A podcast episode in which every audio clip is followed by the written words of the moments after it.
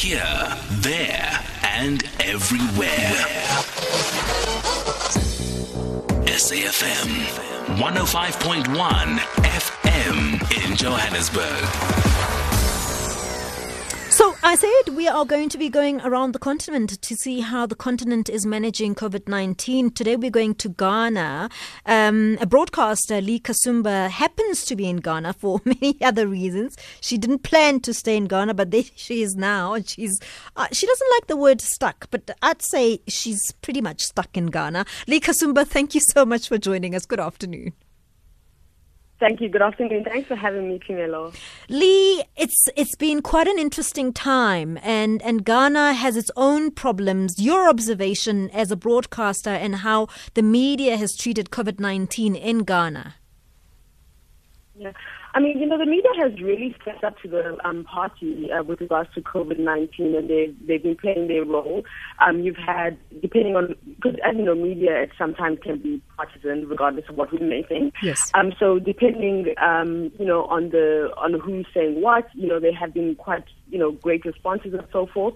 Uh, there is a, a, national broadcaster here, and they've been talking quite a lot about the impact that it's had on the average person. So there was a, an awesome uh, story, well, from a, that came through around a lady who's a trader, and she was one of the people who recovered from COVID-19, um, and she was she said that the other traders in the facility where she was, of course, it's being put together with social distancing in place, had said that she cannot come back and trade. Um, you know, so they were highlighting kind of the stigma that was around that that. There was also another story that was reported around a young girl. This was really heartbreaking, and her mom had COVID 19, and the mom recovered from it, but then she was on the road, and people started throwing like objects at her, basically because her mom had had COVID 19. So they've really been picking up on some of the, the, the very basic kind of stories, and then you've also had, you know, different kinds of media. Been talking about some of the political opposition around the lockdown, and, uh, you know, the president even mentioned it in the State of the Nation address um, on Sunday evening, talking about how people were making this all for political play, just kind of opposing for the sake of opposing.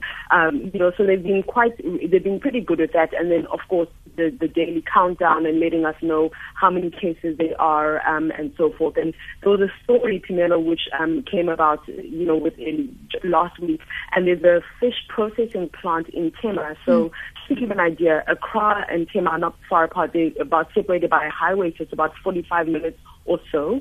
Um, and there was a fish processing plant, um, factory, and one person, according to in, in the State of the Nation address, infected 533 people. Which means that that is 11% of the infection rates of people came from this one plant in Ghana. I just want a quick one because yeah. we've got to go, Lee. Just to wrap it up for me, for you, what, and maybe via the government as well, what actually is the biggest mm. concern around COVID 19? Is it the perceptions and people's understanding of the virus? Is it the infection rate? What is actually the primary concern? I think it's an, it's a it's a collection of things. It's the infection rate. It's being able to get around the testing.